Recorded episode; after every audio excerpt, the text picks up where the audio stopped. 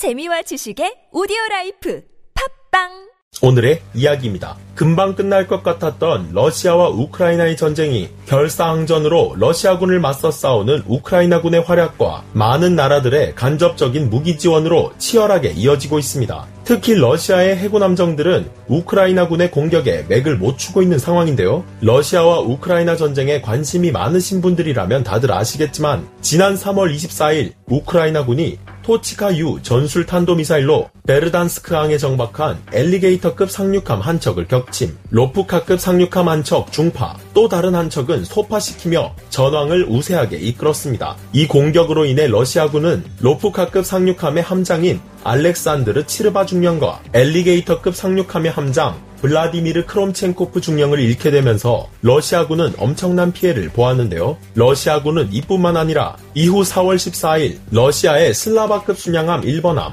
즉 흑해함 대의 기함이라고 할 수 있는 모스크바함이 우크라이나의 R-360 넵튠 대함 미사일 공격에 의해 격침되는 일을 겪기도 했습니다. 이전 영상에서 소개해드렸던 바이락타르 TB2 무인기가 수준 높은 모스크바함의 방공망을 교란하는데 큰 역할을 했다고 소개해드렸었죠. R-360 넵튠은 1983년 구소련이 개발한 KH-35 우란 대함 미사일을 기반으로 개발되어 2021년부터 배치가 시작된 최신 미사일입니다. 넵튠의 기반인 KH-35 우란 대함 미사일은 영화 헌터킬러에서 볼 지대함 체계에 실려 쿠데타군의 마지막 카드로 등장했었고 북한에서는 KH-35의 복제품으로 금성 3호 미사일이 개발되기도 했는데요. 넵튠은 미사일 발사대와 탐지 레이더, 지휘 차량이 한 세트로 구성되어 있고 우크라이나 해군은 세 세트를 구매 계약을 했지만 코로나로 인해 생산이 지연되며 결국 한 세트만 인도받게 되었습니다. 지난 4월 14일 슬라바급 순양함 1번함인 모스크바함의 4발 중 2발을 명중,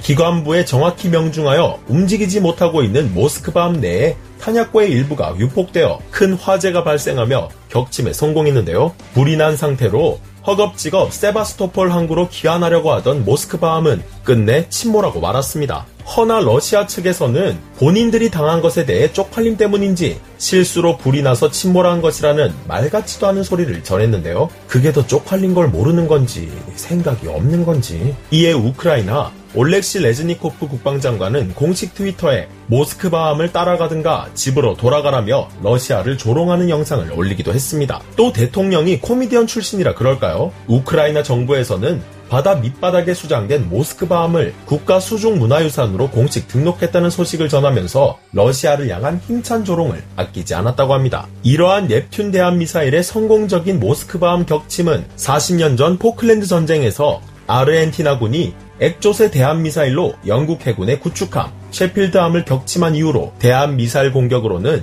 최대 전과로 평가되고 있는데요. 현재도 넵튠은 어드미럴 그리고로비치급 호위함들에 공격을 가하고 있는 것으로 추정됩니다. 앞으로도 러시아 함정들의 맥을 못 추게 할 넵튠의 멋진 활약이 기대되는데요. 하루빨리 우크라이나의 승전 소식을 기원하며 전쟁에 희생된 숭고한 모든 분들에게 조의를 표합니다. 오늘의 이야기 마치겠습니다.